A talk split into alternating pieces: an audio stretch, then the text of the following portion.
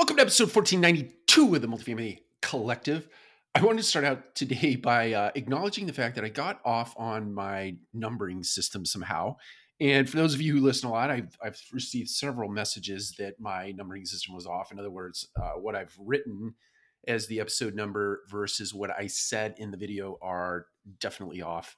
So, that being said, thank you for those who have reached out to let me know that. And uh, we should be back on track now and I will put some safeguards in place to make sure we don't do that again. so, anyway, um, today I wanted to talk about choices and how choices really map together or curate together to become who you are as an individual, who you are in terms of your character, and who you are in terms of who you show up to be in the world.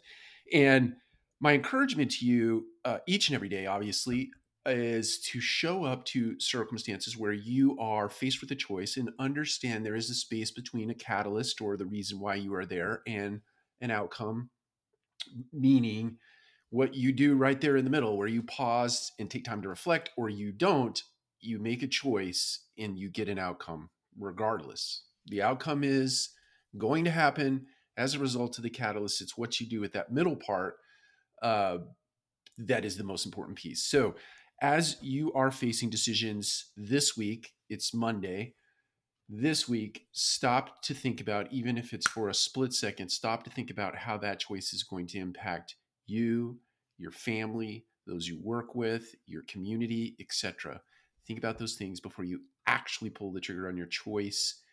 And then remember, all of those choices that you make curate together to become who you are as a person. Take care. We'll talk to you again soon.